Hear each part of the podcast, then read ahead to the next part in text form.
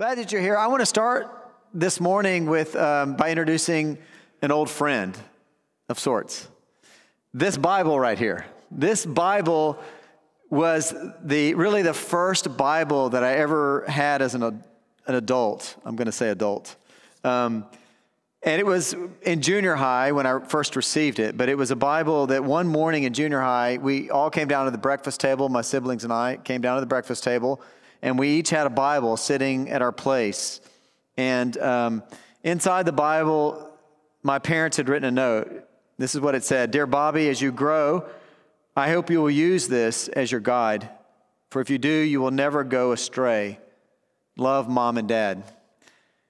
That's something they said then, and it was perfect timing for me because it, it was something that said, This book's important.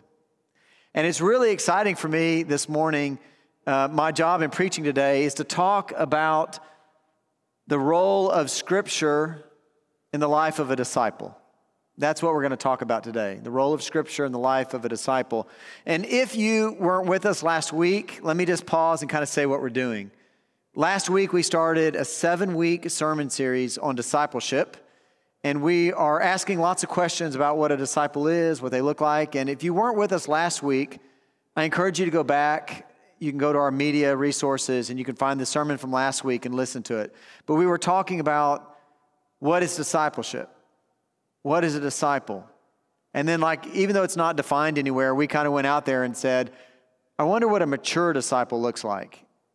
All the while admitting that discipleship is a lifelong process. We're just, it's a continual, lifelong process that we're engaged in. But how do we know we've arrived maybe at some place where we're mature what does that disciple look like? Where are we? How do we compare? Those kinds of things we looked at last week. And as we did that, I talked about discipleship. One definition that I kind of like of discipleship is that discipleship involves training a person to think and feel and do the things that Christ called us to do, to do the things a Christian does. And that's what we're going to continue to lean into in the coming weeks as we take on these different topics. But today we're talking about the role of Scripture in the life of a disciple. And where I'd like to go today is I'd, I would like to talk about really the, the ultimate for us, we talked about last week, as a disciple, is to become Christ like. And, you know, we talked about how St. Paul said, imitate me, I'm imitating Christ. The ultimate is to imitate Christ. So the first thing I want to talk about to, um, this morning is what was Jesus' interaction with Scripture?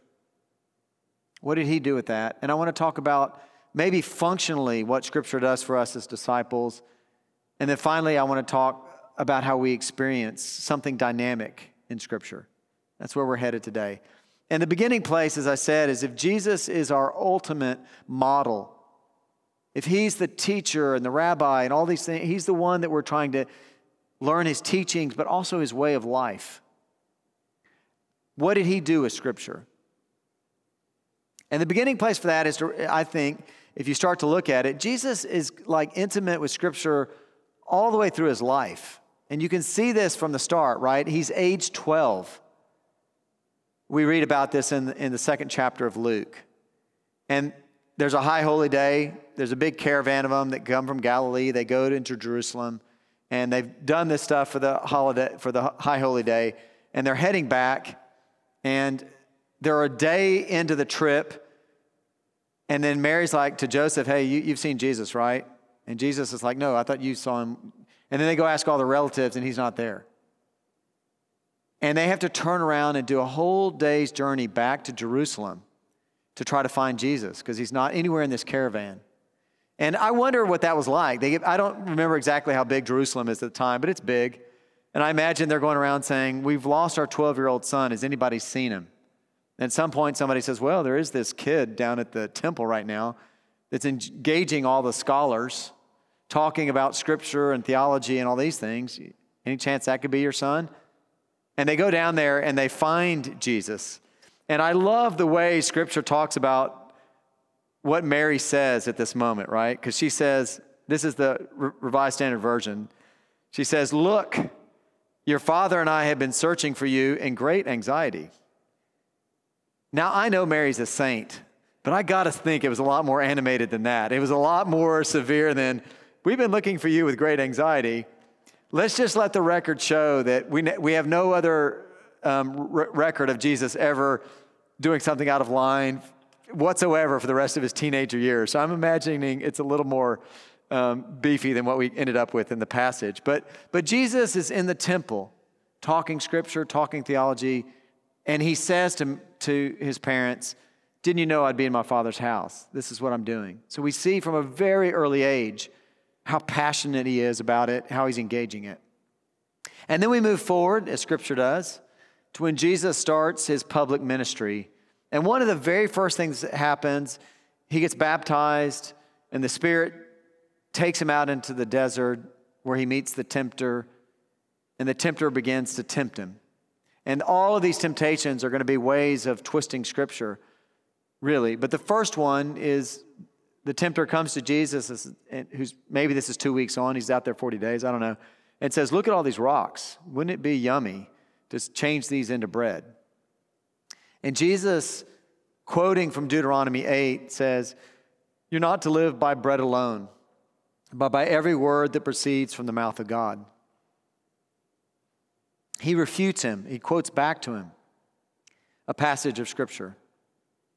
And the tempter is not done. The tempter then gives him this second temptation and takes him up to this high place and says, Look, why don't you jump? Because we know, quotes his own passage, and says, We know that the angels are going to catch you.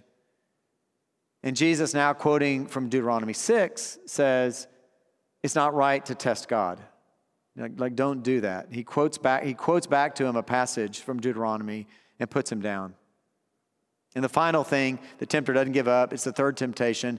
He takes him to a high place. He looks at everything that's out there and says, Look, you can have all of this. All you need to do is basically sell your soul to me, bow down and worship me.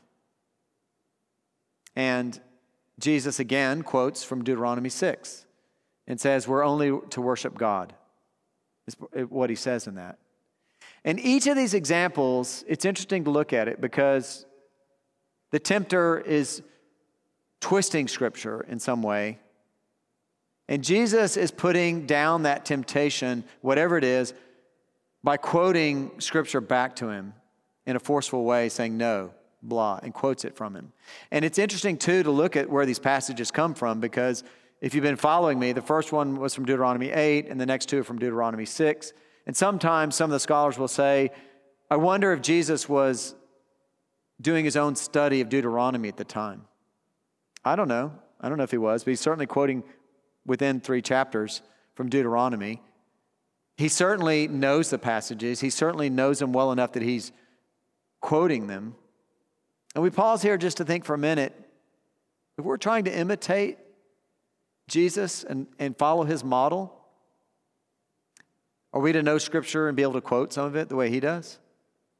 And then we move on from there. We continue to just look at Jesus' model and his interaction with Scripture a little bit. Because the next thing we get after this is in Nazareth, where Jesus goes into the synagogue and they have him read, and he's going to be sort of the teacher at this moment. And he unrolls the scroll and he reads from Isaiah. And it's this powerful passage that we see repeated in Luke 4 as he starts this ministry.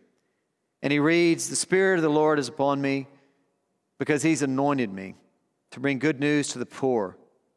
He sent me to proclaim release to the captives, recovery of sight to the blind, to let the oppressed go free, to proclaim the year of the Lord's favor.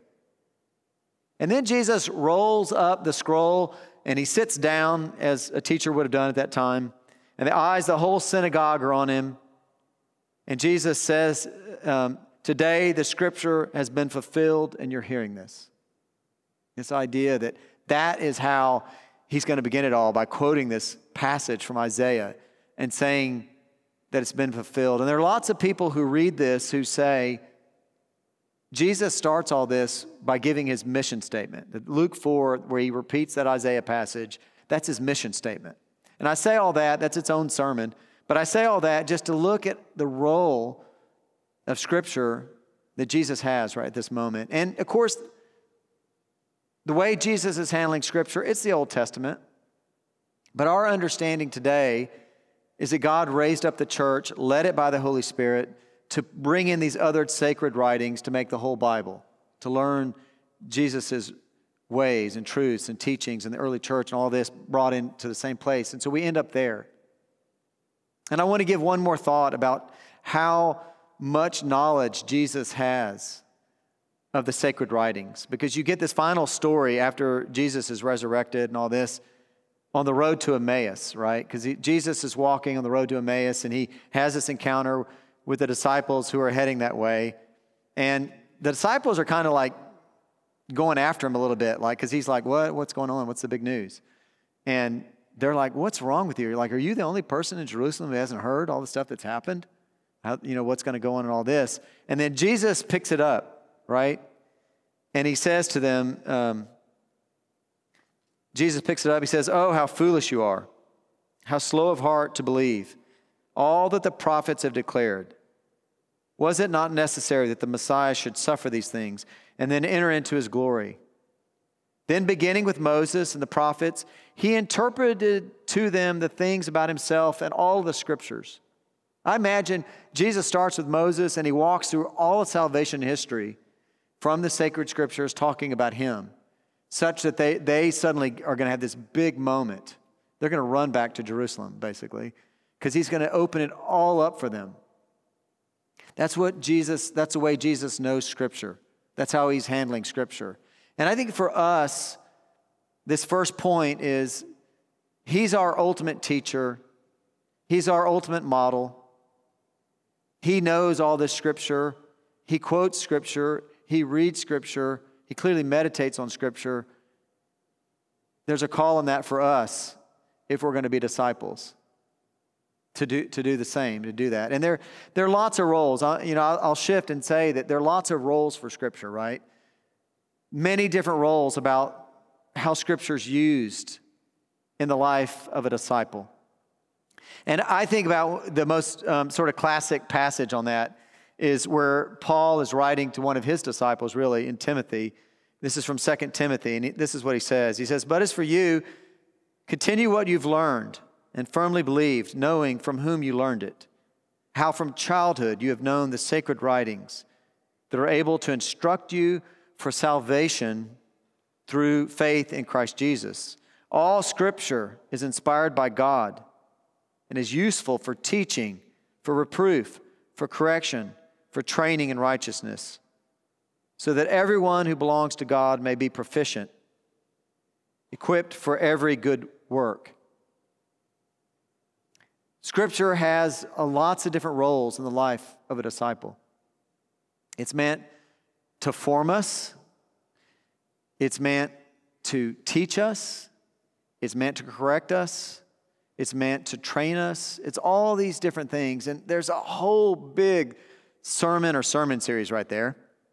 But I've been reminded that the Cowboys are at noon today, so we're, we're, we're going to walk by that sermon and keep going. And so that so that it we we are engaged in Scripture as disciples because Jesus modeled it. We engage with Scripture because it has all these functional things it does for us.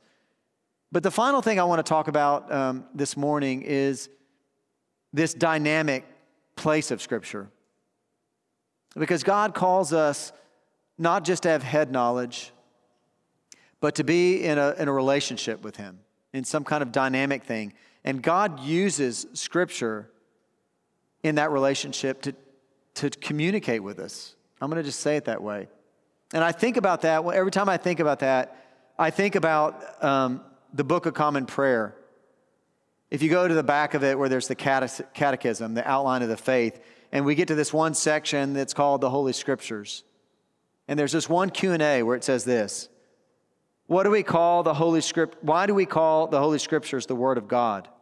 Answer, we call them the Word of God because they're inspired. God inspired their human authors, and because God still speaks to us through the Bible, because God still speaks to us through the Bible. There's this dynamic aspect of the Bible. And we can choose not to read it, but if we want to have a dynamic communication with God, that's going to be part of what we do. That's going to be another reason that we do it. It will change you. When God speaks, it will change you. And He's speaking all the time through this. I know for me, I've told this story before, but the season of most growth for me, oddly enough, some will say, was in college. But it's the first time I read the New Testament cover to cover. And the semester I did that is probably the single biggest point of, in life where I, where I grew the most because everything was dynamic and I was hearing God's voice in so many ways. That's the way it is. And scripture itself gives testimony to this in lots of different ways. I was thinking about one example of this. Listen to how the psalmist in Psalm 19 talks about some of these things. He says, The law of the Lord is perfect, reviving the soul. The decrees of the Lord are sure, making wise the simple. The precepts of the Lord are right, rejoicing the heart. The commandment of the Lord is clear, enlightening the eyes. The fear of the Lord is pure, enduring forever. The ordinances of the Lord are true and righteous altogether. More to be desired are they than gold and even fine gold, sweeter also than honey and drippings of the honeycomb. People say all these wonderful things because there is a very real sense in which we encounter God through Scripture.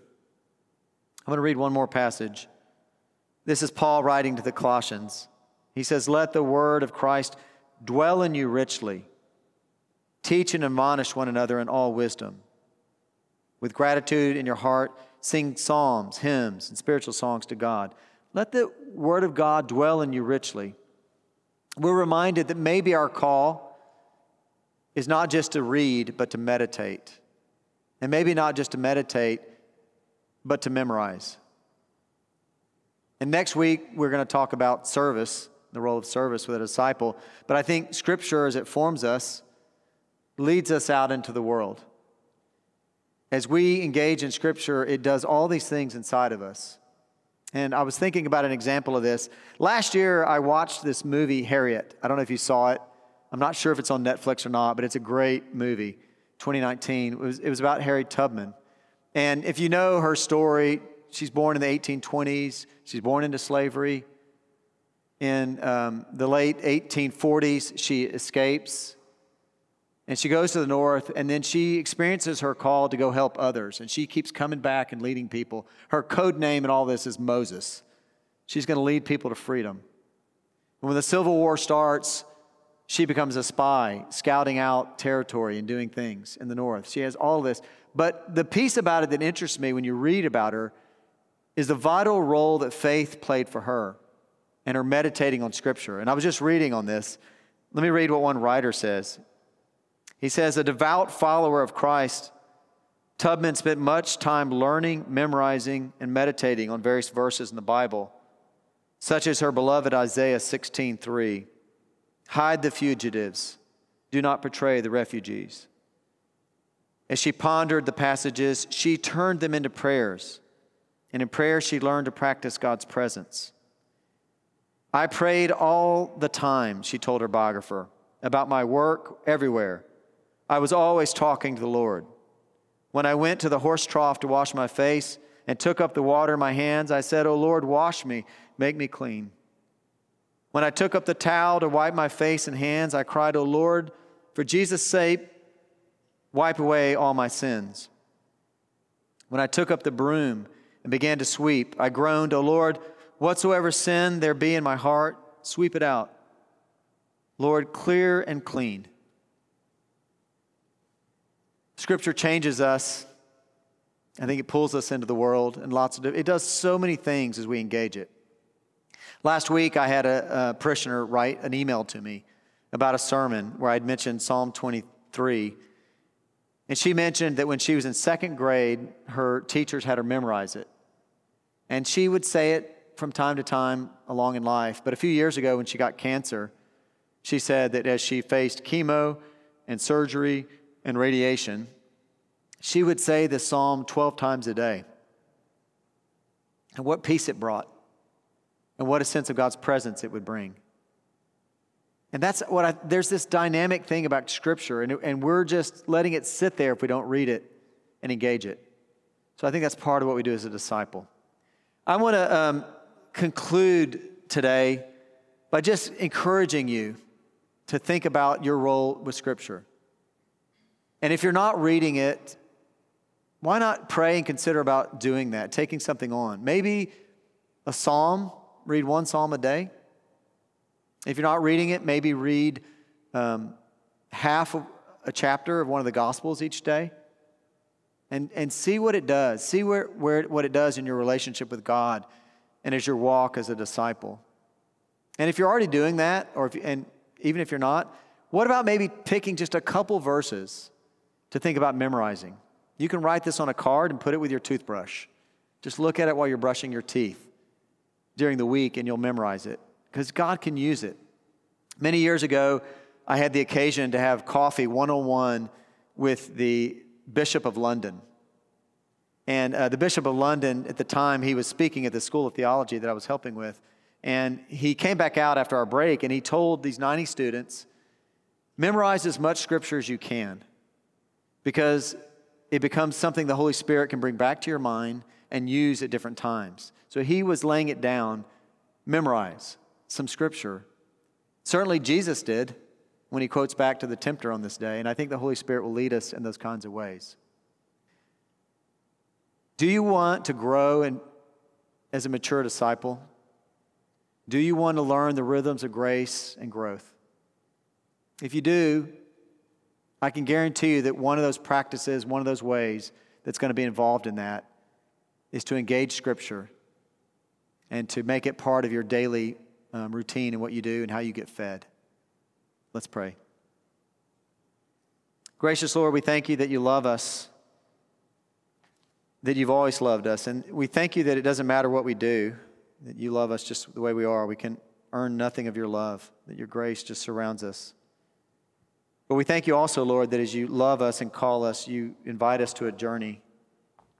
We thank you for this love letter that you've given us in Scripture and this way to know you. By your grace, with your strength, help us to read it and find you in it, that we can be a blessing in the world. We pray this in Jesus' name. Amen.